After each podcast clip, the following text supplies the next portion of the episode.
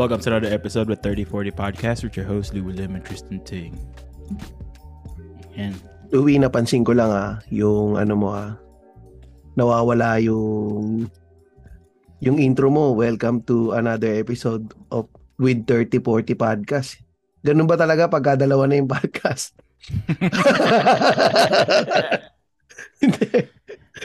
Hindi, pero Yeah, ayos lang. Pero actually maganda. na. Bef- Actually, before nga tayo nag-recording, di ba pinagkukwentuhan natin. Ang ganda nung, ano eh, maganda yung, natuwa ako doon sa, yung, pinag, pinag-usapan natin yung tungkol dito sa pagpa-podcast na to eh. Na, Hmm. maganda rin yung, ano eh, nare-realize ko rin to eh, nung pinakinggan ko yung episode ng, ano, ng The High Point. Yung, re- yung latest episode ng The High Point na tungkol sa pagpa-podcast at kung ano yung, kung bakit kayo nag-podcast, ano yung mga um, na, nagagawa niyo sa podcast. Sa akin, ano yung naisip ko yung ano, um, naisip ko sa akin marami rin ako na- napapala dito sa pagpa-podcast na to eh. Tsaka yun nga, um, gumaling akong makipag-away sa office tsaka sa sa mga meeting sa office. Bumibilis nga rin ako mag-isip. Oh. Tas- Okay. Pagka ano, kailangan mabilis ka mag-isip minsan pagpa-podcast eh. Pag, oo, ma, ma- ano. Tsaka yun nga, tulad nga ngayon, kailangan ko maging mabilis mag-isip kasi wala akong nadalang baong topic. Eh ano, Eh, pero may- pala ng podcast, may ano, may mga bago tayong podcast na pinakikinggan ngayon. Yan, yan. Oo, yan. O, sasabihin, Siyempre, yan, go, go. yung go. una, ano, yung Topak at Tantrums. Mm-mm. Topak at Tantrums ni Kian Arlegi tsaka ni Je, Oo, Geraldine Pascual. Sa Pascual ba? Pascual. Geraldine, Tapos, J lang kasi, Ribar, J lang Hindi ko kasi mabas, ma, Pascual, yun. yun. Kasi ang haba ng pangalan niya, nalilito ako eh. Geraldine Oo. Ribarente, San Pascual. Geraldine May.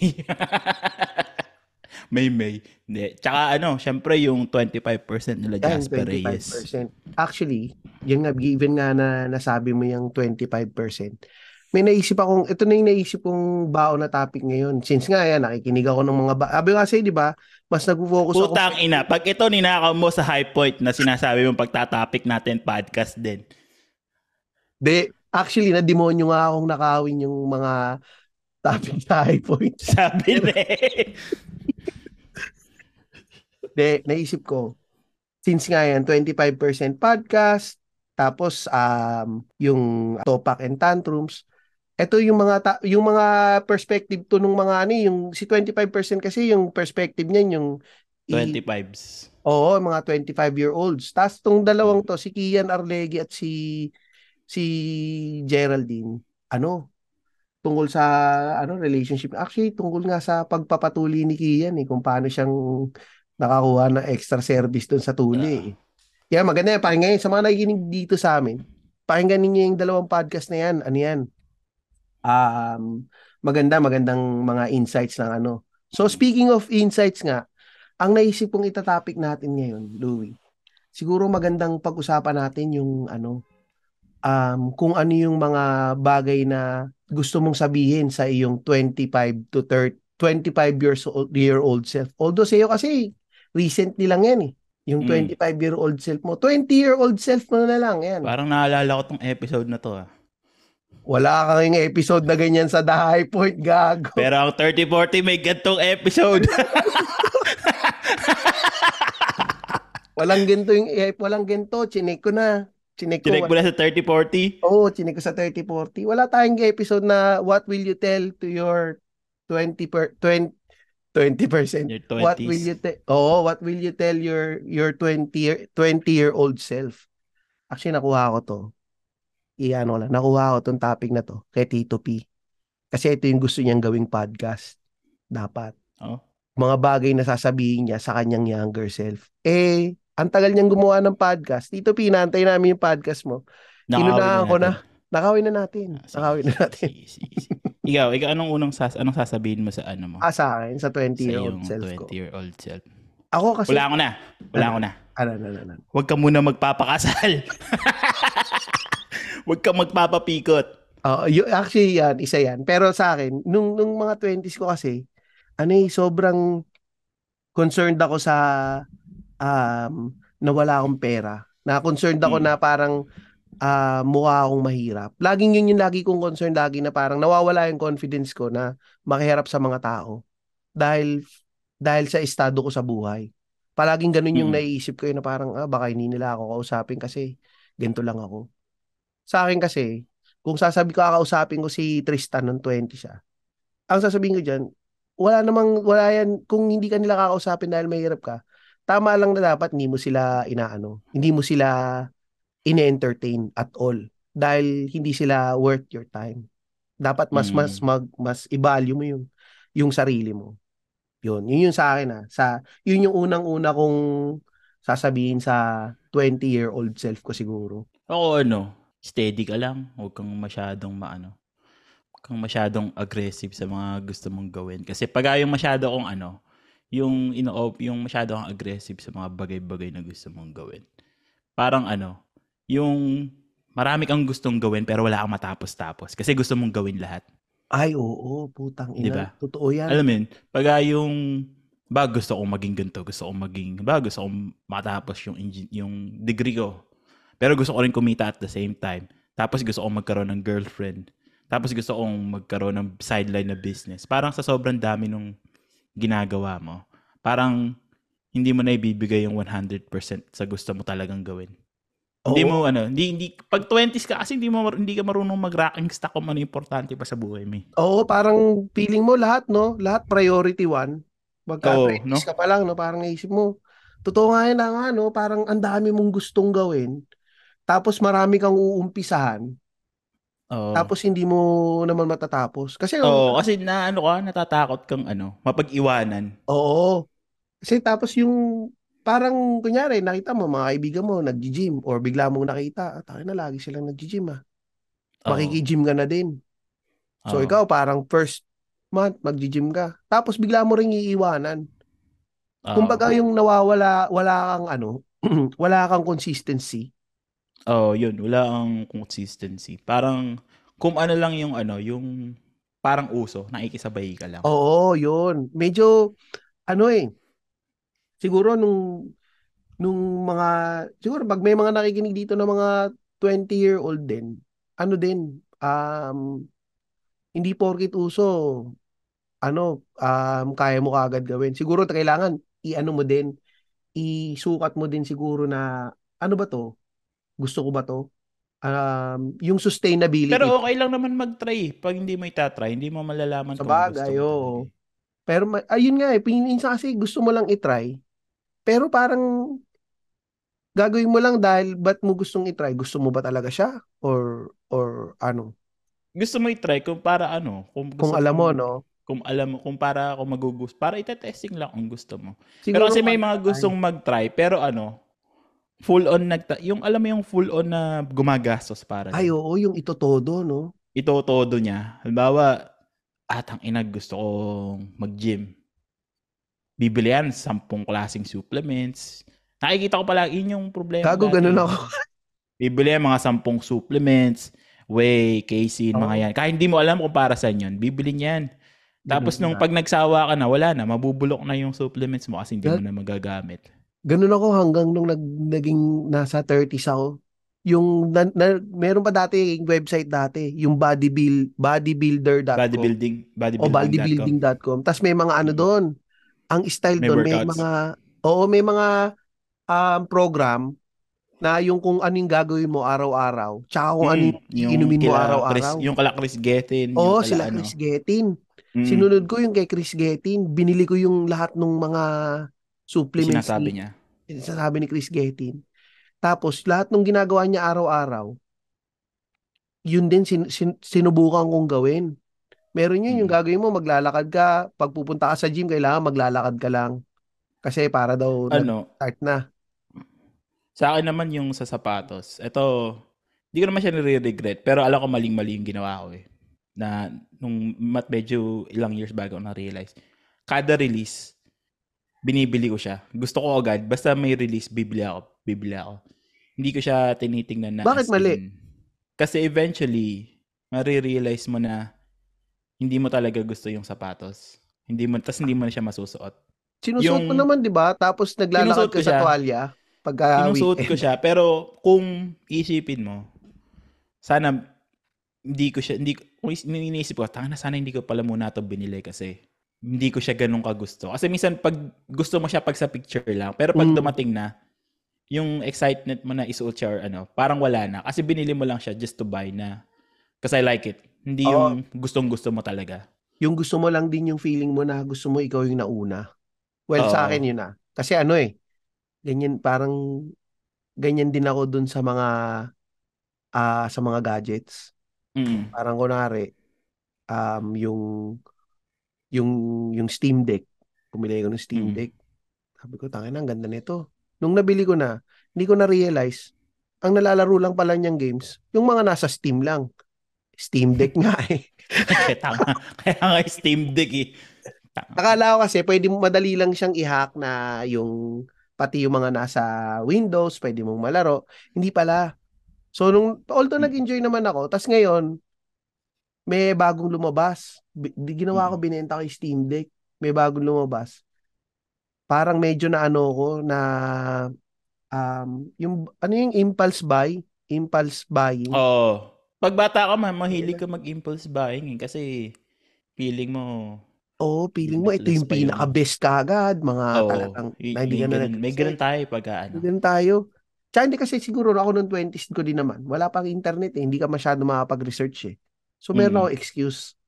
Nung kung ngayon kasi, may YouTube na eh. Pwede mong tignan eh. Pero minsan kasi, andun pa rin yung feeling na, hindi, talagang gustong gusto ko talaga to. Pero sa YouTube kasi ang problema kahit i-research mo siya sa YouTube, minsan yung nire-research mo, paid ano siya eh, paid ad, paid Oo. na ano, paid advertisement siya eh, para dun sa ano na eh, sabi nila maganda, ganito, ganyan. Hindi, bihira nang makahanap sa YouTube ngayon na talagang i-review nila ng totoo. Yung Kasi independent, usually, ano, oo, kasi usually either paid siya or ano. And usually yung may mga maraming views yun yung mga paid eh. Eh syempre Oo. pupunta.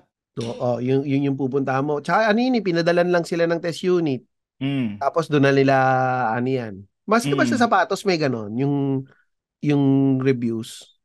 Meron, pero ano, ah yung ano naman sa sapatos, usually totoo naman yung sinasabi nila, may defects sa ganito, ganyan. Kaya okay lang din. Yan sila Seth Fowler, yan. Mga, may mga ano naman, re- reliable na, Mm, may napanood ako binuksan yung sapatos eh. Yung tinignan ko yung common projects ayo, versus sa Koyo. Sa binuksan iba. nila Oo, yung pareho, tapos pinakita. oh yan, si, ano yan, si Rose Anvil. Oh, yun, nakita ko lang yun nung research ko yun, nung napakinggan ko nga sa napakinggan ko rin yata yung sa inyo eh, yung sa The High Point eh, yung tungkol sa mga sapa-sapatos. Mag-topic yata kayo nun eh. O baka sinabi Hindi, sa akin. sa episode natin yun, sa Gasgas. Ah, sa episode ba natin yun? Tangina, Ah, nalilito na ako tuloy. Dami mo kasi yun- podcast eh.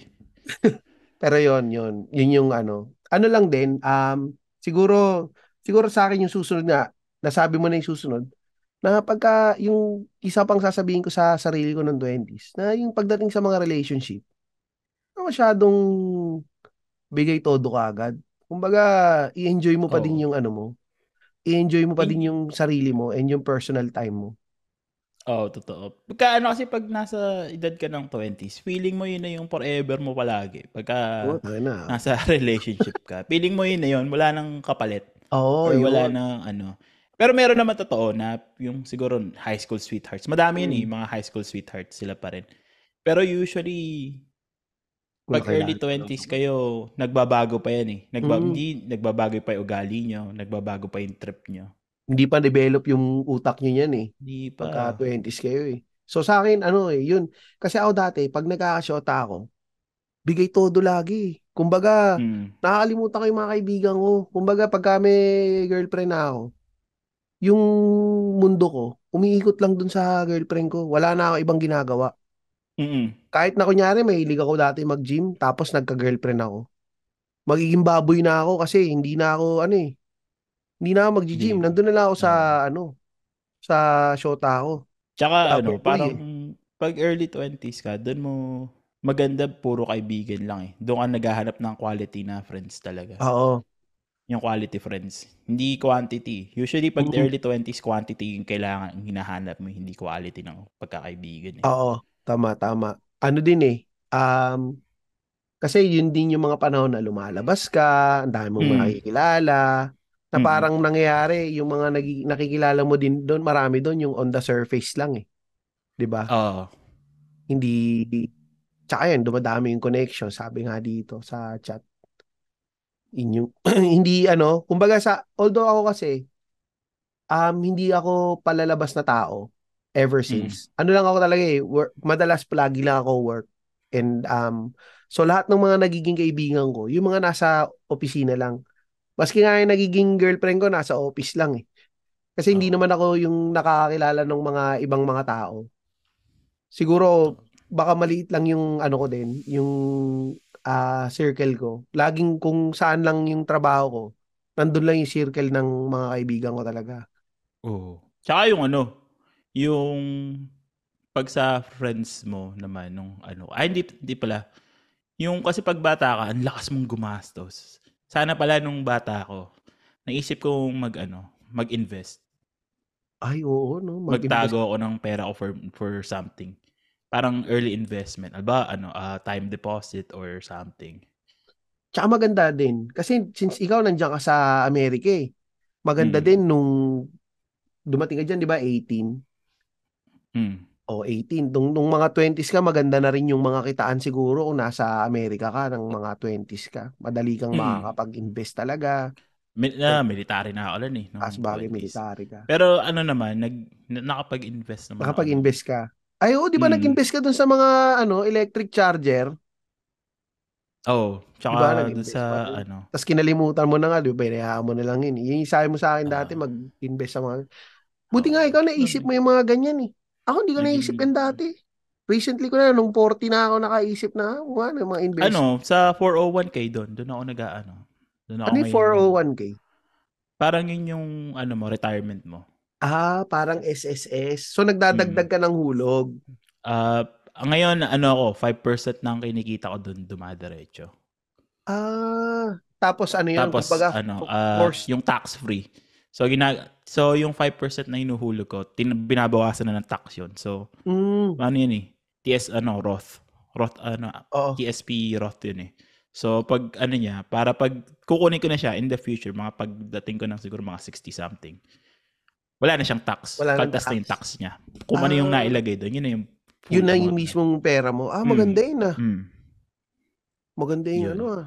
Yun, yung naisip ko parang ano, pag maganda nga yan, yung bata ka pa, mga 20s ka, kung kaya mo naman, um, mag ano ka na, mag-invest ka na, or kahit nga ani, yung naisip ko na isang araw, kung kunyari, mga tw- 25 ako, dumating ako dito, tas okay naman yung work ko.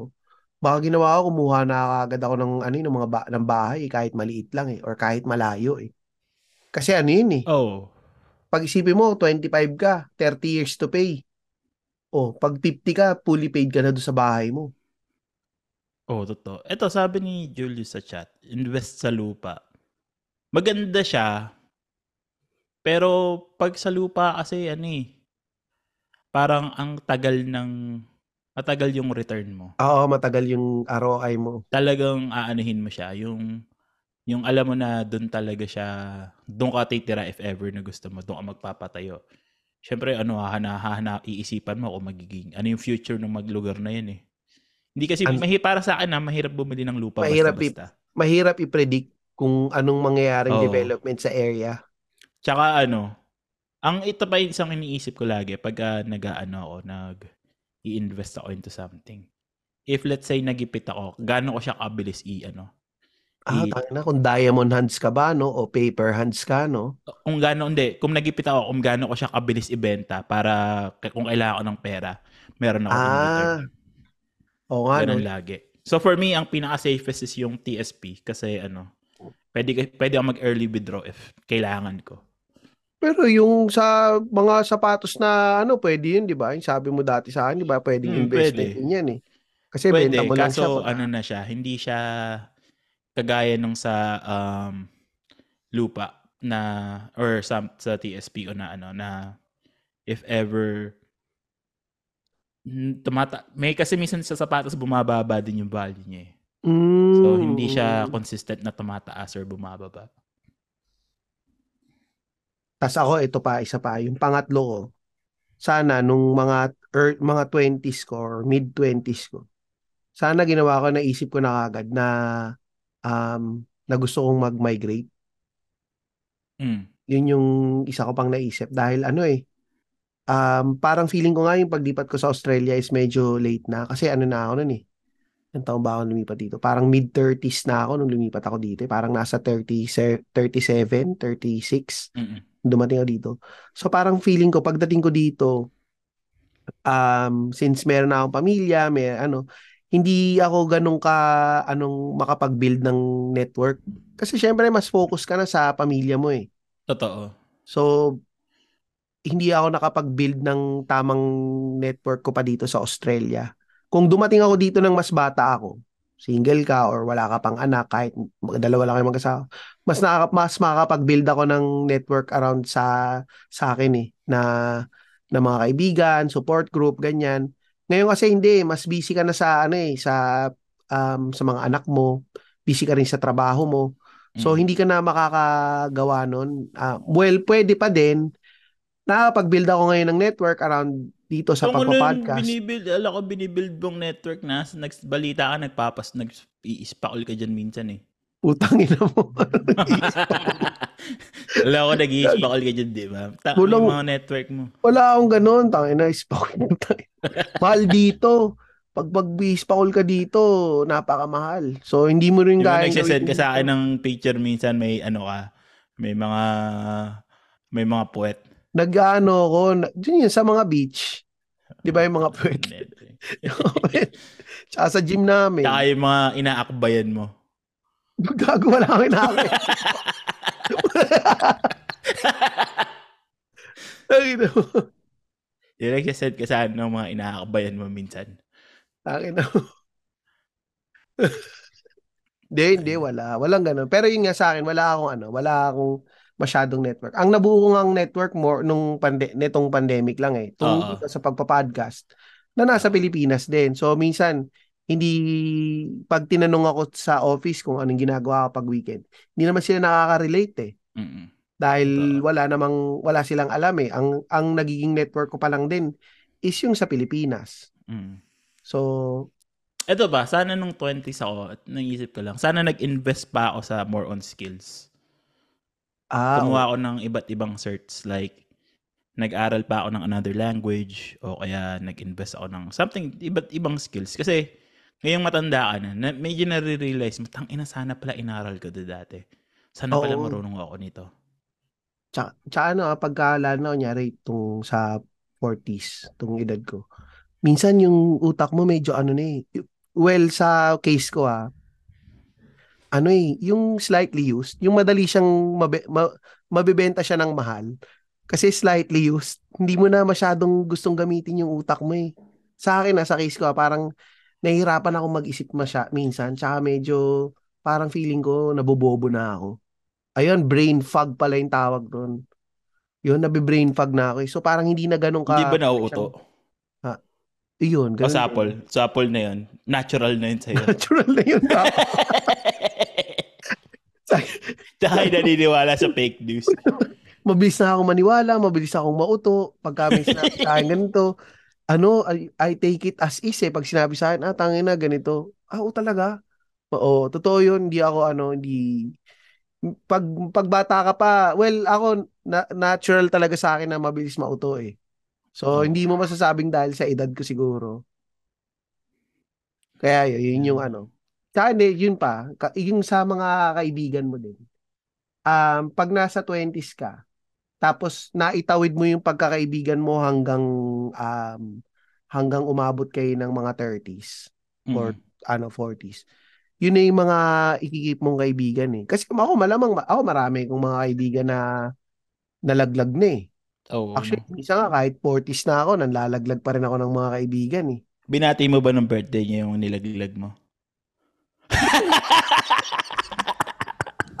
Batiin ko pa ngayon dito, "Uy, happy birthday nga pala ulit ha. Ako na, Eh, hindi ko naman, hindi naman sana nalag. Kumbaga, ay na ano lang, kumbaga nag-aano ka lang. Pinipili mo na lang yung mga, Nagkakatampuhan. Oo, nagkatapuan lang. Ito, tsaka pinipili mo lang din yung mga, um, ah, tag dito. Pinipili mo lang din yung mga tao na mas magiging mapili ka lang talaga dapat. Pero yung Ako, ano, nawala ako ah.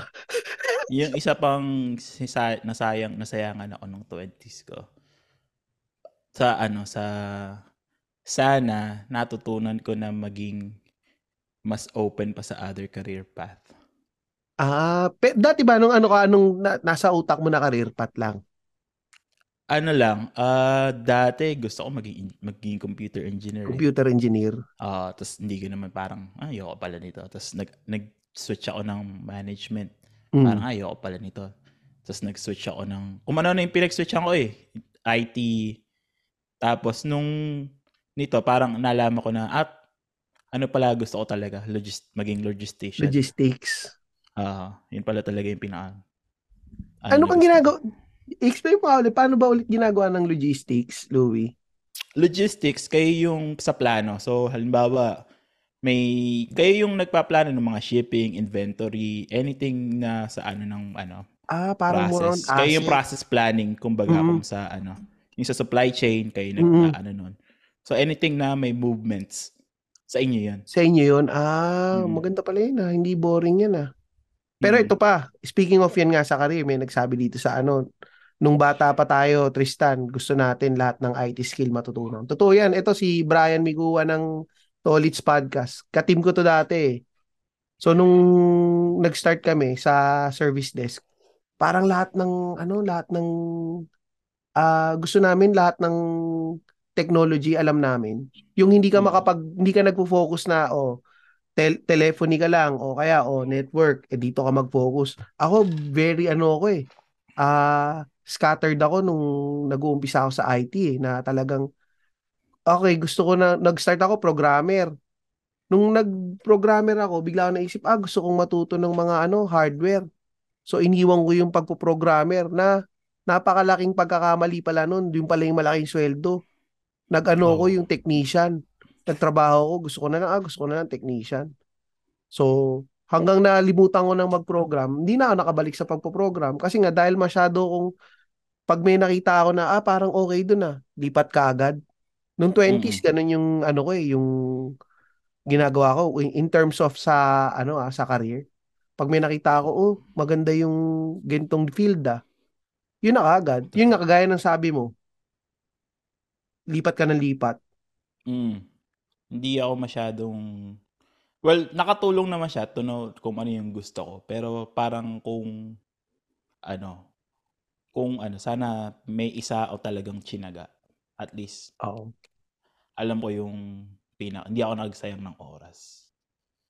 Oo nga, tama. Yun, ako yun. Ako marami kong inaksayang oras sa mga... Yun pa din, no? Pagka, pagka 20s ka, wala kang pakialam sa oras. Pero pag Wala. tumatanda ka na, alam yung oras mo, nangihinayang ka na pagka ano. Ngayon nga, nyari, maglalaro lang ako ng mga game, PC games. Mm. Pag nakita ko naglalaro ako ng, naglaro ako ng dalawang oras, parang masama yung loob ko eh. Kasi naisip ko, tangin, ang dami kong inaksaya. Dapat, eh, ginawa ako na lang ganito ah. Oo, no? Nung 20s ka, parang, tangin na kahit buong araw kang, dati nga, nung, nung 20s ako, ano yun, No, from, 20s ka kasi ano eh. Ang inaano mo lang, tang ina, kailangan ako yung pinakamalakas mag-inom sa am- aming tropa. oo, kailangan ikaw yung Yung best. pinakamadaming chicks. Yung pinaka, ano, madaming connection. Mga ganun. Pag yun mga problema mo dati. Oo, mga problema mo dati, ganun lang eh. Parang masyadong, di ko naman sinasabing medyo mababaw. Pero pag inisip mo eh, no, yung mga gusto mo nung 20s ka, yung mga bagay na hindi naman talaga nagmamatter. Mm. Dati, gusto mo paramihan ka ng likes, gusto mo marami kang mga follows. Although ako, Oo. gusto ko pa rin maraming follows yung 30-40. So kung nakikinig ka nito, follow mo naman kami. yung ano, yung paramihan pati ng ano, parang lagi kayo nagpapataas ng ihi dati. Oo, Yung, Yun. ano yun. yung parang, yun, tama, isa pa yan na magandang sabihin sa sarili natin pag nung 20s tayo. Na parang, hindi mo kailangan makipagkompetensya sa lahat ng tao. Hindi mo Oo. kailangan ikaw yung pinakamagaling. Oo. Kasi- kailangan ikaw lang yung pinaka-steady sa inyo. Oo, kailangan mo lang ikaw yung pinaka-consistent.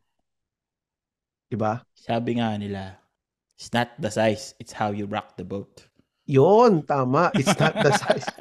It's the, ano, It's the movement.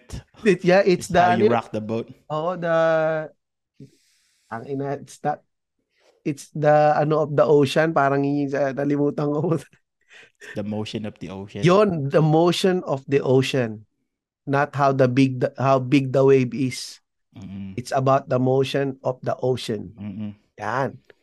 Yun, Pare- totoo. pareho. Hindi, hindi ano, hindi, oh, yan nga, yan daw yung sinasabi ng mga lilit yung edits. Totoo naman. Tsaka yun, di ba dati? Tanga na, Malaki maliit edits mo, nakakabuntis ka pa din, Yun nga. Julius. Yun nga, Anong, anong ano doon? Problema Oo. doon? Yun yung, yung pa, yung mga 20s na ganyan. Si Julius nga, ting- hindi pa, hindi naman 20s tong si Julius eh. Pag napaka-immature. Doon, doon, nunod pa din ng cartoons. Eh, pero yung totoo, kasi nga yan, tulad yan, nung 20, speaking of mga edits, yung parang kailangan palaki yan kayo ng edits. May kaibigan akong ganyan. Yung lagi niyang pinagmamalaki-malaki titi niya. Yung Ah. talagang papakita Tapos may lus, tapos may lus-lus pala, baka no? titi ko. Laging ganun. Lagi papakita, baka titi ko, bababa pa sa, yung yan, nakatambay kami sa bahay nila. Bababa, nakabrief, tapos matigas yung titi, papakita. Laki ng burat ko, di ba? Parang sa akin, pag naisip mo ngayon, going back, naisip ko, hindi naman nagmamatter yun eh. Parang sa akin, oh, malaki titi mo. Tapos, ta- y- yun nga yung ano eh, kukwento ko lang ha, kasi pinagmamalaki ng malaking edits niya. Yun yun nung, nung first time yung sinex yung girlfriend niya, ano eh, na hospital yung girlfriend niya eh. Bakit? Sobrang laki ng titi niya. So pag inisip mo, hindi nagmamatter na malaki. Minsan nga, it, it works against you pa eh, pag malaki ang ano mo eh, Oo, yung totoo titi mo eh. So, ako nung tumanda ako, doon ko naisip na hindi mo Ang kailangan. laki ng hinanakit mo sa malaking titing tropa mo. Inagawan ka ba niya ng girlfriend? Ang laki ng hinanakit mo. Laki kasi ng titi niya eh. Na-imagine mo pa rin ba hanggang ngayon? Imagine ko pa din eh. Sino ba si Pero- Robert? Hindi, pero yun nga, parang naisip ko lang, hindi, ano, hindi, hindi siya, hindi, niya- hindi mo kailangan na, ano, kasi dati laging nandun yung concern natin na, may mga concern na gano'n na, ala, hindi malaking titi ko. Ala, mali titi. May Naging mga concern ganun- mo yun? May mga ganun. Parang ang lalim ng pinaguhugutan mo. ang lalim ng hinu- Tas sinabi ko sa- pinaguhugutan tas sinabi mo sa- lang- Sinabi mo talaga sa podcast. ang lalim mo. Sinabi mo sa podcast, mali titi ko. Gago. Kaya sabi ko, may nasa ano, hindi ko na concern yan. It's the motion of the ocean. Tsaka nga, tama ka. Puta, nakakabuntis ka. Yun, yun ang Oo. importante. Yung mga tamod mo, kaya yung lumangoy. Tsaka Meron- yung ano, nung bata ka ang concern mo, kung gaano yung ano mo, gaano kadami yung makakasex mo. Oo nga. Oo. No? Padami yan, oh. What's your Padami body yan. count? Mga, mga what's your body count? Yung body count mo. Body Ngayon count. matanda ka na. Parang, it's whatever. Parang hindi Oh. siya ganun ka-importante for you. Ah, hindi. Tsaka yung nahihiya ka minsan pagka sa mga kwentuhang mga magkakabarkada. Pag tinanong Mm. ka, na yun nga, nagtatanong ka ng body count, hindi ka makakibo. Kasi Mm. hindi ka, pa, kumbaga hindi ka masyadong ah, out there. Mm. Ako kasi ganun ako lagi pagdating sa mga kwentuhan. Wala akong masabi masyado. Kasi nga Mm. lagi ako nasa matagal na relationship eh. So, yung pag nagtatanungan ng body count, lagi ako nagsishy away. Kasi Mm. feeling ko it's a big uh, it's a big thing na parang ah tangin na isipin nila ano ko. Isipin nila Mm. loser ako. So hindi ako masyadong nag-aano nakikipagkwentuhan about sa mga ganun dati. Kasi nahihiya Mm. ako. Na parang pag inisip mo ngayon, inisip ko, eh, eh, kung ganun lang talaga eh. And kahit gaano kadami yung body count mo, pare-parehong, pare-parehong beses mo lang din pinas, pinasok mo lang din naman eh. Ganun lang din naman yung feeling eh. Oo, totoo. Diba? Pare-pareho lang. Pare-parehong butas lang. Iba-iba lang ng itsura pero pare-pareho lang. Pare-pareho lang din naman yan. Kung pag pinasok mo pag iba, sinabi, ah, iba nagkukwento pa. Ah, yung parang pagaling, yung pataasan nga ng ihi yung datingan Mm. na kwento. Tsaka yung ano, pagka nung bata ka pa, nung ano, hindi mo pa masyadong nare-realize na ano, na tawag dito. Na yung yung ano mo, yung self-esteem mo nun, sana an- inanuhan mo pa, inimprove mo pa ng konti. Parang, nung bata kasi, nung bata ka pa, eh, parang ma- mabilis ka pang maano, ma, yung mahiyain ka pa. Yung wala kang self-esteem, wala kang masyadong self-esteem. Na sana, ano, pinaraktis mo ng pinaraktis siya nung bata ka. Kasi, gamit na gamit siya pag tanda mo. Pa paanong pagdating paanong pagpa-practice ng self-esteem, Louie? Paano yung masyado akong mahihiya, yung conscious ka masyado sa sasabihin ng tao sa'yo. Ah, oo, tangina. Masyado akong conscious dun sa iniisip. Sana nung bata ka, ano eh, nung bata ka, hindi mo masyadong iniisip yun. Kasi, ngayong matanda ka na, parang halos, ano eh, wala na, wala, parang wala ka nang paki sa mga sasabihin sa'yo ng tao. Kasi para sa career, career mo yan eh. Mm, Or sa totoo. buhay mo yan eh. Tsaka ano, wag kang alam-alaman, 'di ba? Oo, no? Na hindi minsan kasi wag kang matatakot na ano na ah magtanong. Ito kagaya nito, sabi nga dito sa chat ah ni Kian Arlegi. Sasabihin ko sa 20-year-old self ko na wag kang mahiya magtanong sa corporate. Karamihan sa mga veterano wala ding alam, wala rin talagang alam. Totoo. Totoo 'yan. Totoo. Totoo yung ano niya. Kasi ngayon, ano eh, yun yung ginagawa ko eh. Kahit kausap ko yung mga technical na mga tao sa office. Kasi hindi ako masyadong technical pagdating sa IT. More on sa Mm. process ako. Pagkausap ko yung mga technical, ang lagi kong tinatanim sa utak ko, hindi rin ito alam yung ginagawa niya. So, Mm. parang pagka ganun yung mindset ko, ano, mas mas meron akong confidence magtanong kahit hindi ko alam. Mas may confidence Mm. akong i-flash out yung information sa kanila. Wherein dati, nung 20s ako, pag alam kong, ah, putya, technical, ano to, senior technical consultant to, nagaano kagad ako. Yung parang kabado kagad ako magtanong dahil baka mali yung maitanong ko. Mm-mm. Na hindi dapat ganun kasi ano eh, kaya ka nga nagtatanong kasi hindi mo alam. And dapat Mm. sila yung may alam. So, kailangan, yun. So, ako, yun isip ko, baka hindi rin, wala rin alam tong gagong to. Yun yung lagi nasa bubble sa utak ko eh. Pag, Oo, Mas- tsaka ano, may, ngayon naiintindihan mo na, parang ngayon ano, okay lang na wala kang masyadong alam. Kasi eventually, yung pag tum- ha- habang tumataas yung position mo, yung alam mo nun, parang nagiging parang meaningless na. Baka kasi technology nag improve yun eh. mm, mm, mm. Pag nasa certain position ka na, hindi na yun yung concern mo. As a whole na yung kino, yung management na ng as a whole big yung picture mo. na. Oh, big picture niya. So, even though wala kang alam sa technicalities, basta marunong kang magmando ng tao, parang yun na yung ina-expect nila sa'yo. Hindi na masyadong technical, masyado Oh, sa technical. hindi, kumbaga, you don't get your hands dirty na. Parang ganun. Oo. Sila na yun eh. May mga tao kang gagawa niyan yun yung concern sa'yo, ko eh. dati, pagka ano, parang, tangina, kailangan alam ko to, kailangan alam ko to. Tapos Oo nung nga, ngayong ano tangin na, na yan din concern ko dati. tapos ngayon parang, tangina, okay lang palang hindi ko siya masyadong kabisado. Kasi, kaya nga merong taong under you, para doon ka magre-rely sa technical ano nila eh. Kumbaga Technical. gagamitin mo dapat sila sila yung magiging kamay Mm. mo eh. Yun concern ko rin Mm. dati yan. Ang dapat naging concern mo na lang is kung tama yung palakad mo sa kanila. Yan, dyan ako, yan ako, yung buti nga nabanggit mo yun, dyan na din ako nag-struggle nung first time ko maging team lead. Ano, um, sa, sa Pilipinas. Parang gusto ko, alam ko yung ginagawa ng mga tao ko. Gusto ko mas magaling pa rin ako kaysa sa kanila. Oo, no? Yun yung concern mo eh. Na parang, Ikaw pag laging naisip mo, magaling. hindi naman kailangan na ako yung pinakamagaling eh. Kailangan lang, magaling ako mag-manage. Kailangan lang, na Oo. may tiwala ako sa kanila. Parang Oo. later on, in Nakaka-burnout mo. kasi yun eh. Pagka yung ikaw yung feeling mo, laging ikaw yung kailangan alam mo lahat. Oo, putang ina nakakapagod yan. Mab- mabilis kang ma-burnout. Hindi, hindi, y- hindi ko rin gusto yung ganong feeling. Pero siguro yung mga 20s kasi, isip ko nga, kailangan siguro mapagdaanan din natin yung mga ganun eh, no, na, um, na mga pakiramdam nung ano tayo. Nung 20. Tsaka ano, pag 20s ka, nagdudumali kang tumanda. Oo, putang ina. No? Parang, oo, yung mga Nagdudumali 20, kang yung gusto mo, ano ka agad, no? Tapos gusto mo yung mukha kang, yung mukha kang executive pag pumasok ka sa office, yung Mm, napapagamalang kang boss. mm. Ngayon Kasi nga, hindi ko na gustong ganun eh. Hindi, oh, kailangan. Pag ah, ano kasi pag 20s ka, gusto mo nang ikaw yung ano, laging ahead ka sa iba. Pero hindi mo na na-enjoy yung process. Kasi yung Oo. process yung magde-define sa'yo pag tumanda ka kung paano ka maging maging ano eh. Pa, lalo na pag nasa manage, management position ka na. yung process na yun yung nag, magde-define sa'yo kung paano ka mag-manage ng mga ano. Oo nga, no? Kasi mangyayari kung ang, ang, ang proseso mo is yung kailangan, alam mo lahat, putang ina, Mm. micromanager ka nun, no?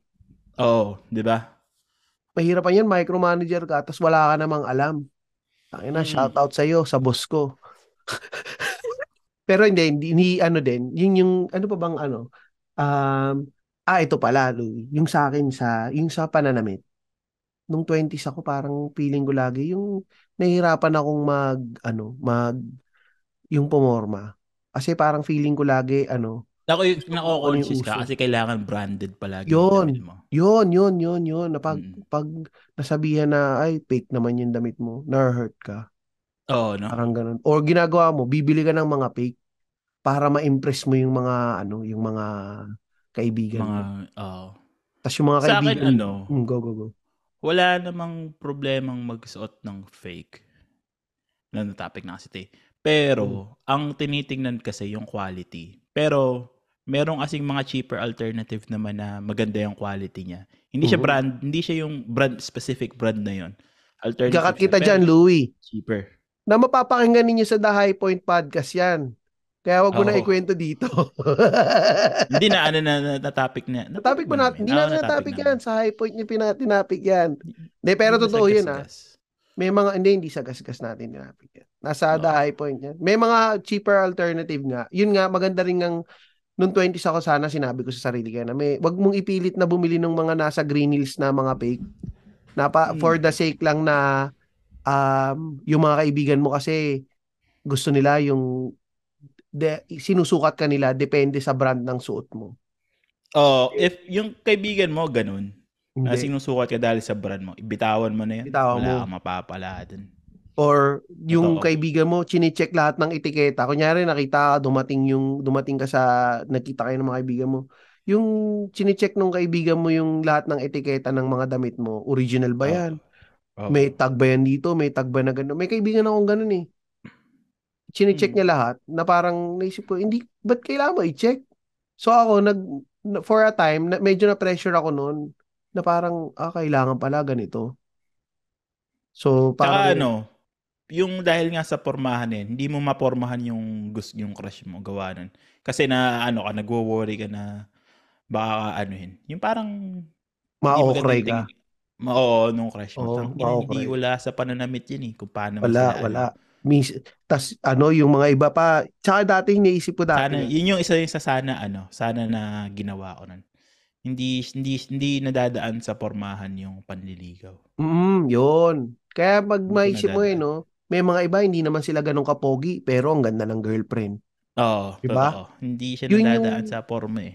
Yun yung mga nakaisip nung mga ahead of their time yun, yung mga taong ganun, yung mga, yung mga 20s na Mm. mo, ang ganda ng girlfriend to. ah. Hindi, wala namang pera to. Tapos, Ano number one example ko dyan?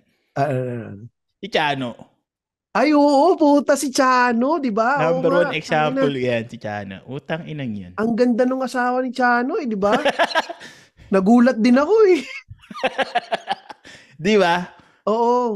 Pero napaka, napaka-bait, napaka ano kasi niya eh. Masayang kasama eh. Oo, yun nga, yun, yun yung mag-aano talaga sa'yo. Kasi minsan tayo, masyado tayong nalulunod sa, ano eh, nung, well ako nung 20s ako, speaking for myself, na nalulunod ako masyado sa mga kung ano yung sinasabi ng ano, sa sinasabi ng social media or ng ng ng mass media na Hmm. eto ka dapat para magustuhan ka ng mga babae. Hmm. Hindi, hindi totoo yun eh. Ito na nga, living example nga oh, si Chano. Oh. Ano lang, simple lang siya oh. Pero tao, ganda nung ano. Kaya sabi nga niya, di ba? Bubuntisin ko na to kagad. Hindi. Totoo yun. Totoo, totoo. Pa, nadaan niya sa ano, sa sa appeal. Oo, hindi hindi talaga yun yun, yun yung sasabihin ko sa ano ko, ah 20-year-old self ko na parang hindi nagmamatter kung anong suot mo. Hindi nagmamatter yan lahat. Ano yan, nagmamatter pa rin talaga dyan is yung, yung personality mo, paano mong Oo. dalhin yung sarili mo. Hindi yung hindi yung mga accessories or mga damit mo yung magdadala sa'yo. You bring the brand, yun. Mm-mm. You carry the brand pala. You carry the brand. Ah, totoo. It doesn't carry you. Yun. Tsaka yun, pakikisama. Kailangan magaling, maging magaling ka Oo. sa pakikisama. Yun yung number one dun eh. Kailangan magaling kang makisama. Natututunan niya sa 20s, yung pakikisama. Pakikisama. Dun, nabibuild yun eh. Early pa lang nabibuild na yung pakikisama. Pero feeling ko nung 20s ako, wala akong pakisama eh. Kasi lagi akong sumusunod lang sa girlfriend ko dati nung 20s ako eh. Pagka sinabi ng girlfriend ko, umuwi ka na. Uwi na ako. Uwi na ako, papagalitan ako eh. Na naisip ko dapat hindi gano'n. Dapat you stand your ground and evaluate mo yung Dapat sarili. pag asawa na, tsaka ka maging ganun. Oo. Dapat pag asawa na, kung girlfriend mo pa lang, gano'n na kagad na sinabi sa'yo, ano, ah, uwi ka na. Girlfriend mo pa lang, gano'n na kagad. Dapat hindi yun yung pinapakasalan mo. Mm. Kailangan ano, pagka yung sa girlfriend mo, give and take kasi, totoo lang. Oo. Kailangan mag-give and take kayo. Yung tipong, oh, sige, papa, mag, papayagan kita mag-hangout sa barkada mo. Papayagan mo din ako mag-hangout sa barkada ko. Ganun. Oo, yun, yun. Pagka- hindi yung, ako nung ano, one-sided lang. Noong 20s ako, ve- ano, one-sided dati. Na pagka sinabi ng Mm. girlfriend ko, bawal ka nang pumunta dyan ah. Okay, bawal. Hindi na ako pupunta. So, Oo. Marami kong mga kaibigan na mga nalaglag ko dati na hindi ko na nasamahan. Kasi, dahil, yun nga, may girlfriend ako. Pagka sinabi ng girlfriend kong, uwi, uwi na ako. Ato, sabi ni Kian, Oo, no? pareho tayo. Ganyan ba talaga pag IT? Oo, yata. Pagka, ano, pagka, tawag dito. Pagka nung sa, kasi sa relationship, pagka yung tipong, kung pauwiin ka or sasabihin sa'yo na ano, kailangan sasabihin niyo yung reason kung bakit. Oo. Pag sinabi, wala, Kasi pag lang. sinabi lang na uwi ka, tapos hindi sinabi yung sa reason, parang tangan, oh, ang pangat naman ito. At saka kunyari, sa mga babae din, kunyari ganun kayo sa boyfriend ninyo. Ano eh, mangyayari dyan, mag, maglilihim na yung boyfriend. Yan yung mga Oo, tatakas totoo. na yung boyfriend ninyo. Totoo yun. Kasi tayo na, ba't, ba't nyo ba pinapauwi? Hindi naman kayo, wala naman kayo doon sa bahay nila. Nandiyan ka lang din sa bahay mo. So parang, kung papauwi mo yung boyfriend mo, bakit? Kasi wala kang tiwala dun sa mga kasama niya. Kasi, ano, yun lagi yun eh. May tiwala ako sa iyo, pero wala kasi yung tiwala sa mga kasama mo dahil mga maluloko yung mga yan eh. Oo, totoo. Kailangan pa din bigay mo yung tiwala dun sa boyfriend mo. And kailangan din, Oo. kunyari, sa, sa sarili ko din, sa 20-year-old self ko, kailangan din i-establish ko din na sasabihin ko na parang, eh, hindi naman ako sasama kung sa sila pupunta eh. Hindi naman din ako ganun eh. So, kailangan ma-establish, yun, yun lang, parang, kailangan dapat Hindi, i- pagka ano ano, pag pinagkatiwalaan ka, huwag mong babaliin yung tiwala Oo, niya. yun lang. Para Kailangan- makaulit ka. Yun lang naman yun eh. Oo. Kahit maloloko yung friends mo, kung ano naman, hindi mo ginagawa yung ano, hindi ka umaano doon sa trip nila, sumasakay na ganun, yung ayaw ng girlfriend mo. Di okay lang kasi ano naman eh. At least andun pa rin yung tiwala sa'yo. Oo, yun. Tama, tama. At least at, at least maloloko man yung kaibigan mo. Alam ng girl, panatag yung girlfriend mo na ano. Hindi hindi mo gagawin yung ginagawa nila kahit kasama ka pa. Kasi, oo. Kailangan din i-establish mo din eh, no? Yung, ano mo, Mm. yung pinaka kung na kailangan mapag ma, na mapapagtiwala ba mapapagkatiwalaan ka nila Oo. yun ano pa ba sa Tsaka ano, pag Ito. 20s ka, feeling mo invisible, ano ka, invincible ka. atang Ah, ina oo No? nagji-gym ka tas ako dati nagji-gym ako tas nagyosi ako kasi cool eh dati ganun Oo. ako ha feeling ko kasi mga kaibigan ko na nagyosi eh O kaya ano, yung tang ano, hindi ako magko-condom, di naman mabubuntis to. may ano yun, yung ano yung pull Magaling yung, out a- game magaling yung aking pull out game. Tang ina. tapos Doon ka ma, ano, eh, doon ka mada, doon ko doon, doon ako maraming naging kaibigang ama na ngayon eh. tapos oh sasabihin marami yung pull out game tsaka ano yung skin yung pangit kasi walang skin to skin eh Yung pull out game. My pull out game is strong, boy. Oh, eh, doon ako nagkaroon ng madaming amang, doon ako nagkaroon ng maraming inaanak eh. Oh, tapos Pull yan, yari. na yan eh. Si, so malamang si Chano, mahina ang Oh, kanyang no. pull out game. Oo, hindi sinadya yun. Sinadya. Ah, sadya pala. sadya. oh, hindi, totoo yan. Maraming gano'n na yung feeling mo, hindi, ano, yung, conf- yung ano ba yung, alam mo yung ba yung parang confidence na parang um, wala namang na hindi mo naman nababack up. Parang ganun. Mm. Maraming ganun eh, nung 20s ka. Ako yan, yung, yung dati feeling ko, Ano Kung bata pa ako, mapusok, malakas ako. mapusok masyado. hindi ako nagkakasakit. Mga ganyan. So, Oo. gagawin mo, yung magpupuyat ka ng todo, tapos sasama ka sa mga gimmick, tapos bukas may pasok kayo ng maaga, papasok ka Oo. pa din. Kasi 20s Oo. lang ako eh. Hindi ako nagkakasakit, hindi ako tatablan yung mga sakit-sakit na yan. Hintayin mo mag-30 ka, yari ka. Yun. Tapos yun, pagdating ko ng mga, kaya nung ano, ah pagka, yun, ako, ngayon, tayo mong maging 40. Ngayon nga, iihi pa nga lang ako. Pag madaling araw, hirap na hirap na akong bumangon eh. Oo. Kaya, importante alaga mo din yung katawan mo habang bata ka pa eh. Oo. Te, Which is ngayon, feeling ko, mas ano na siya, parang marami nang gumagawa ngayon. Oo, More, Mas- mas, healthy, mas medyo mas healthy na yung lifestyle ng mga tao ngayon compared yung mga dati. tao. Oo, may dati. marami na kasi natututo nung parang diet, exercise, ganun. Tsaka maraming dati din kasi yung machismo eh. Yung, yung medyo may ganun kasi, yung parang may pride Mm. as a lalaki. Mm-mm. Tsaka ito, to, yung sa pagdating din sa office, sa pag sa mga career. Nung 20s ako, lagi akong mahilig mag-overtime. Palagi ako yung, kumbaga, maximum overtime namin per day, nag-overtime ako tatlong oras. Stay ako Oo. sa office trabaho. Sasabihin ko sa sarili ko na hindi mo kailangan gawin yan. Kasi kahit naman anong gawin mo, ano pa din eh. Um, kiki, susweldo ka pa din, tsaka mas importante yung ano, yung buhay mo outside work. Mas Yung work-life balance mo. oo. Pag bata ka, wala kang pakialam sa work-life balance eh. Isip Pero lang, ngayon, parang nakikita ko mas ano na sila ngayon. Mas inaano na nila yun. Yung generation, ano, younger generation, nakikita ko mas inaano nila yun. Ah, may ano binibigyan sila, parang may importance. self-worth na sila ngayon. Yung mga Oo. bagong generation ngayon na parang Oo. uuwi ako ng maaga. naman. Uwi ako ng maaga, uwi ako on time. Dati kasi, nape-pressure ako yung pag-uuwi ako on time. Mm. Nape-pressure ako noon na parang feeling ko nakatingin sila lahat sa akin. Recently ko lang Oo. inabago sa sarili ko na af, pagka dapat pag ah, dating na alas 5, naka uwi na ako, naka-shutdown na ako. Dati hindi eh. Nag-stay talaga ako kahit hindi bayad yung oras. Ah, totoo yun. Tsaka yung Yan, yan natutunan ko na din yun. Mag, ano, mag-clock time ng on time. mag-clock out. Mag-clock out ng on time. Hindi mo kailangan... Hindi, Kung man naiwan mong trabaho, nandyan pa rin siya kinabukasan. Unless su- super importante siya. Kung man naiwan mo, nandyan pa rin the next day. So, naging term ko na nga dyan ngayon sa office. Kunyari, may, ano na, 4.45 na, may nagsabi sa akin, Tristan, kailangan natin ganito, ganito. Sabi ko, naku, pa-out na ako eh.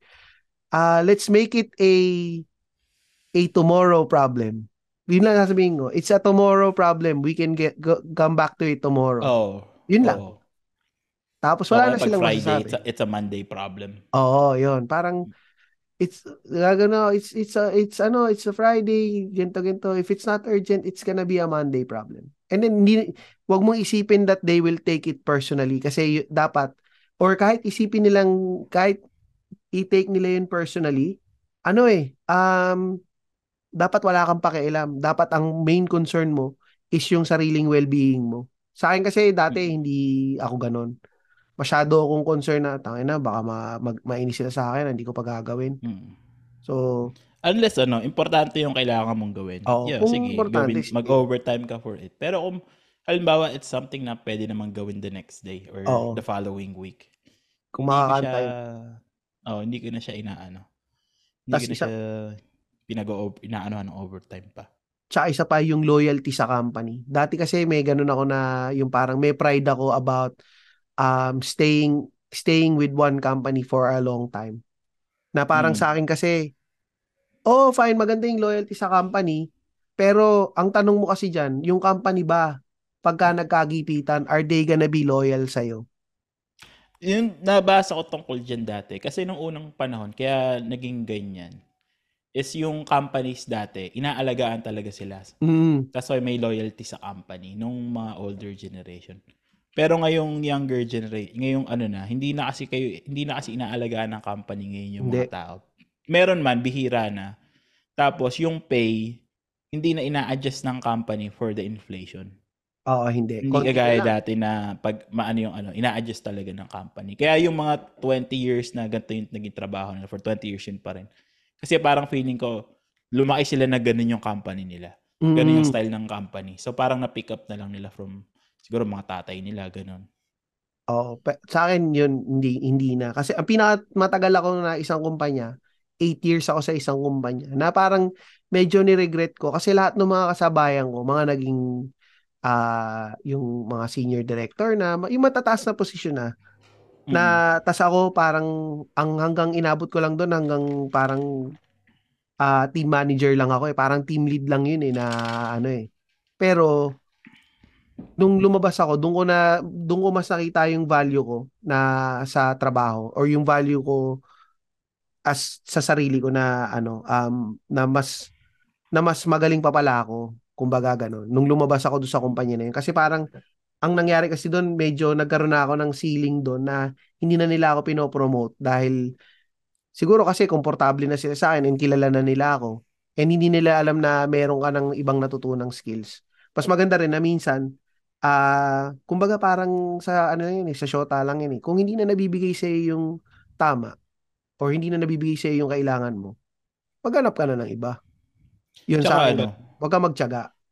tsaka sana nung to- early 20s ako, marunong ako mag-demand. Ay, oo. Oo nga, Nung no? 20s ako, hindi ako marunong masyado mag-demand ng increase eh. Na-increase. Oo, hindi ako marunong. Ngayon, natututo na, na mar, may- natututo na ako mag, ano, ng, in- mag-demand. Ma- Which is, may, ano paano ka ba, paano ba, yung- pa, dyan ba sa Amerika, pwede yung sasabihin mo, pag na-promote ka, bibigyan ka nila ng offer. Parang ganun.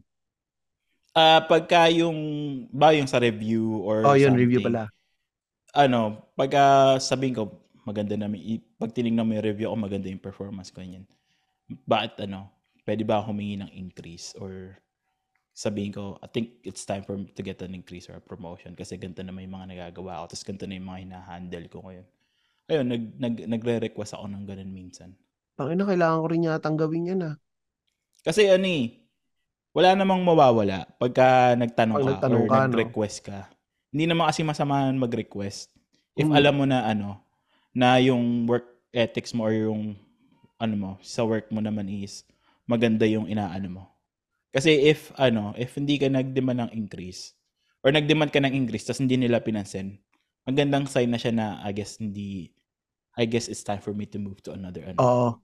Tama. workplace. Tsaka yun nga. Kasi sa- minsan if gusto ka talaga nila tas lilipat ka, nalaman nilang lilipat ka, may chance na magka-counter offer sila eh. Oo, bibigyan ka nila ng, oo, tama, tama. Tapos ikaw na yung, kumbaga, nasa na yung upper hand nun pagka Mm. nag-counter offer sila eh, di ba? Mm. Lalo na if ah, magaling, alam mo naman sa sarili mo na magaling ka Magaling ka. or maganda yung performance mo. Ito pa, Yun sana sa- natuto ako nun dati na mag ano, Ito pa sabi ni- request ng increase. ni Ramir. Usually daw kasi pagka 20s ka, hindi mo pa alam yung value mo eh. Kaya hindi Oo. tayo nagde-demand. Yun, totoo Oo. yan. Feeling mo hindi ka pa ganun kagaling or ano. Pero hindi, dapat ano yun, medyo dapat medyo maging assertive ka pagdating doon kasi career mo yung pinag-uusapan eh.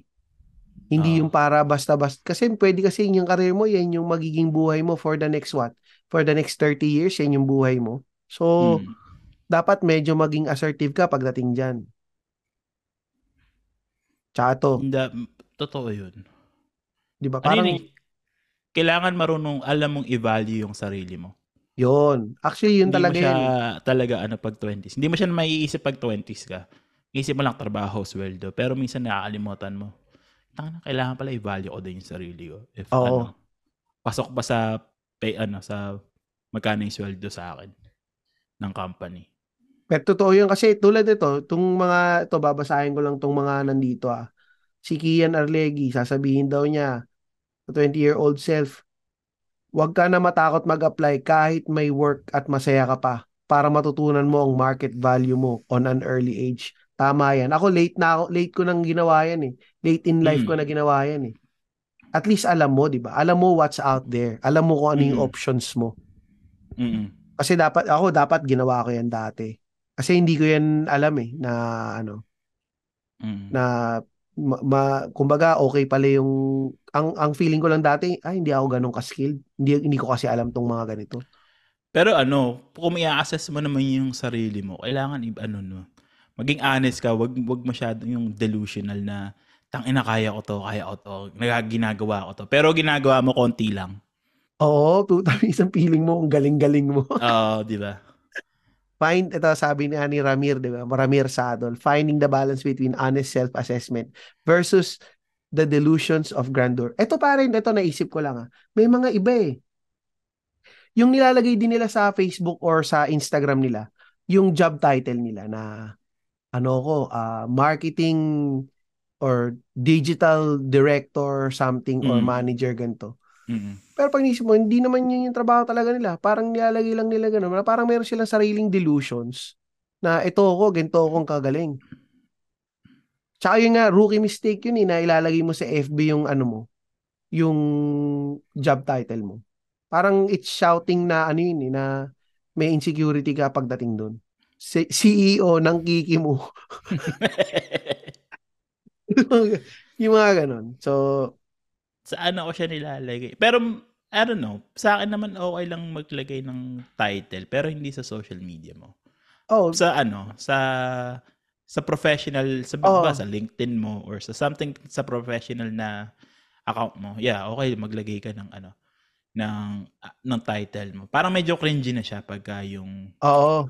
Ano, kasi what, what, ano bang mapapala mo sa title mo? Hindi mo na, oh. hindi, lalo na pagka hindi siya yung ano mo, uh, business account mo. Hindi naman siya kung sa social media lang, hindi naman wala naman mag magtitingin tapos i-offeran ka ng trabaho agad. Oo, yun. Kumbaga more wala on ano lang yun eh.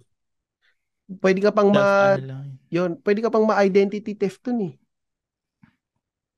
For self ano lang yun eh. Parang pampatigas titi lang kumbaga. Oo, yun. Parang although ano din eh, um Siguro kasi pagka 20s ka, kailangan mo lagi ng ganun eh, ng parang acknowledgement sa Oo, 'di ba? Parang for the sake na oh, acknowledge me kasi ganito ako. Pero pag oh, man, hindi mo na siya maaano. Na parang so what kung ganito ka or so what ganito ka. Pero hmm. yun nga, sa akin ano pa ba, yung mga feeling ko na okay na ginawa ko nung 20s ako na mahilig ako mag-post dati sa Facebook. Na naisip ko lang din na nababalik-balikan ko ngayon. yun lang natuloy ko lang yung ginawa ko na ganun na kasi at least meron ako nababalikan ng mga memories. Yun hmm. yung sa akin na yung sa akin na yung part lang na gusto na gusto kong mga ginawa ko dati. Yun na nagpo-post ako palagi. Mahilig ako mag-post. Ako yung nagusto kong ginawa ko dati na ano na beef up ko yung resume ko. Paano yung, na beef up yung resume? May yung track yung track nung sa resume ko maganda Parang mm. from this company to this company to this company. Parang yung 20s ko parang yun yung naging uh, ginawa ko siyang ano, yung parang ladder para umangat umangat ng umangat, umangat yung umangat. Oh, tangin, kumanda yung resume ko. Kung nakalagay sa resume mo, work at ano, uh, ano ba to? Starling. Parang uh, parang yun yung diba? ano. Sabi ko, tang buti na lang hindi ako natakot maghanap ng trabaho right away. Diba? Or Sa, naghanap, Starlink, maghanap. tama, uh, SpaceX pala, work at uh, SpaceX. Kasi lagi uh, yan, ito lagi kung ano yan, Louie, pagka tinanong ako, pag sinabi ko anong ginagawa ng hobby ko, sabi, ah, nagpa-podcast ako, uh, inaano ko sa Pilipinas. Ang kasama ko, taga-US, he works at SpaceX. Tangin nang yabang ko nga eh. Ex-employee.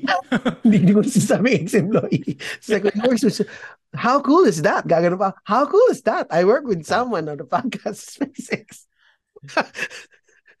yun, yun ang ano, yun yung ano na niya. Na yun lang kina ano ko, taka na buti na lang hindi ako natakot maghanap ng ano ibang ibang workplace or natutunan kong i-value yung yung ano ko, sarili ko work-wise early, at the early stage. Yun yung ting- feeling ko yung tamang nagawa ko nung early 20s. Oh, mag- Other than that, marami akong sablay. Sa totoo lang. Actually, maganda yung ginawa mo eh na gano'n na yung na, yung marami kang napasukang trabaho ng 20s. Ako yun yung mali ko. 20s ako. Pero ano yung, lang, ano naman, pag maraming napasukan, yung tumagal ka naman doon at least mga dalawa, tatlong taon. Oo. Hindi yung konti-konti lang. Takot akong sumugal. Yung lipat agad. ako. Oo. Ako takot akong sumugal ng 20s ako. Parang feeling ko, uh-huh. ano ko, um, everything everything to lose lagi ako nung nung ano nung 20s ako. Kaya hmm. hindi ako sobrang safe lang ako dati na mag-risk. So, yun nga, sasabihin ko rin sa 20-year-old self ko is mas ano, mas mag-risk ka as mas mas maging matapang ka kasi mm. nating tulus ka ng ano ng 20s, nating tulus ka pa rin. So, nating tulus lalo na pag single ka tapos wala kang ano. Nothing to Especially if everything nasa, to ano, living with your parents pa din. Kasi hindi Oo. ka matatakot sumugal na, tangina, baka wala akong ibayad sa renta or something. Yun ang pinaka masarap sum Oo, time na yun, tama. Yun. Yun, yun lang naman din talaga. Ano pa ba? Yun lang. Wala, actually, Wala. wala, na tayong ano, na. di ba? Okay na tayo. Para wind down na rin naman tayo. So, Oo. pahirapan mo na naman si Ambit. Wala naman makukuha sa atin si Ambit. may makukuha si Ambit dito. Sigurado yan. Ano yan? Marami makukuha si Ambit dito na pwedeng ipasok sa ano. Kung papahirapan ko, ikaw yung title. Hindi ko alam ano yung title natin. Hindi, hindi ka madali, mabilis ka maghanap ng mga title nito eh. Gago si Julius. So, babasahin ko lang yung mga comment ha, in pang closing natin ha. Ito. Sabi ni ano ni Julius, manik manicurista sa SpaceX. Kaya, kaya hindi ko alam paano nakapasok dito si Julius Oo, minsan. tangin lang yun eh. Ah, Oo. minsan hindi ko nasesenda ng link to si Oo. Julius. Gago. Itong si Mahirap sumugal Mr. pag wala ka na. Naawa Mr. naman ano. kasi ako dahil lagi yung nagtatanong. Kaya yun. Hindi na pasok. May mga isi-shoutout ba tayo? Meron, syempre. Black Vape PH nasa Yan. Instagram. Smiles Doctors PH na may dalawang branch. Tsaka ano pa ba? Big Boss, Boodle Big Boss Fight Boodle, at tsaka Cafe, Cafecito. Pittsburgher. Ito, advice ko ba, ikakasal ka. Di ba may after party kayo? Ito naisip ko rin isang araw. Yung sa after party nyo, kunin nyo si, ano, si Pittsburgher para mag-cater ng burger pag ah, after party. Yung kainan. O di meron kayong burger buffet habang Oo, Nagiinuman kayo. Nagiinuman, no? Maganda yun ah. Oo. Oo. Tapos ito, dadagdag ko na lang din si ano, tung ah, mga Patreon ano natin, subscribers. Si isa-isahin ko na kayo. Si Clemen Buyco, si Doc Mo Iglesias, si Kim Binya, si Rafael Pakatang, Jasper Reyes ng 25% podcast, Mark D, si Carter, si Ma'am Claudette, si Juan Paulo Monica, Monica, Juan Paulo Mojica ng ng source at ng ano gusto lang namin podcast at ng High Point. Si Mark D, si Sunny, si Jerry Gonda, si Carl Ian Arlegi, si Kelvin E, Luis Nico, si Wilbert na asawa ni Beng, si Ramir Sadol, si Ma'am Len, Mackenzie, si Mang Ernie, si Ingo ng Machong Chismisan at ng Tatay Hood Podcast, Lloyd Castada, Joshua Lau, Kevin Gorospe, ang tagal mo nang hindi pumupunta dito. Sumali ka naman sa recording, Kevin Gorospe. Yes. Yon. At saka syempre si, ano pa rin, si Dodong B sa mga iyong, inyong Ay, oo. immigration, Ca- Canadian mi- immigration needs. Sa inyong Canadian dream. Canada Oo. dream. O Canada dream ninyo, pwede ninyong i-reach out yan si ano si Dodong B. Ah, yung link sa page niya ay nandito sa episode na to. Yon. Yun. Yon, yun lang. So Louie, meron ka ba ipapaki ngayon? Meron, syempre, si Julius Lamonte. Fuck you. Akyo ka, Julius Lamonte. Si Julius.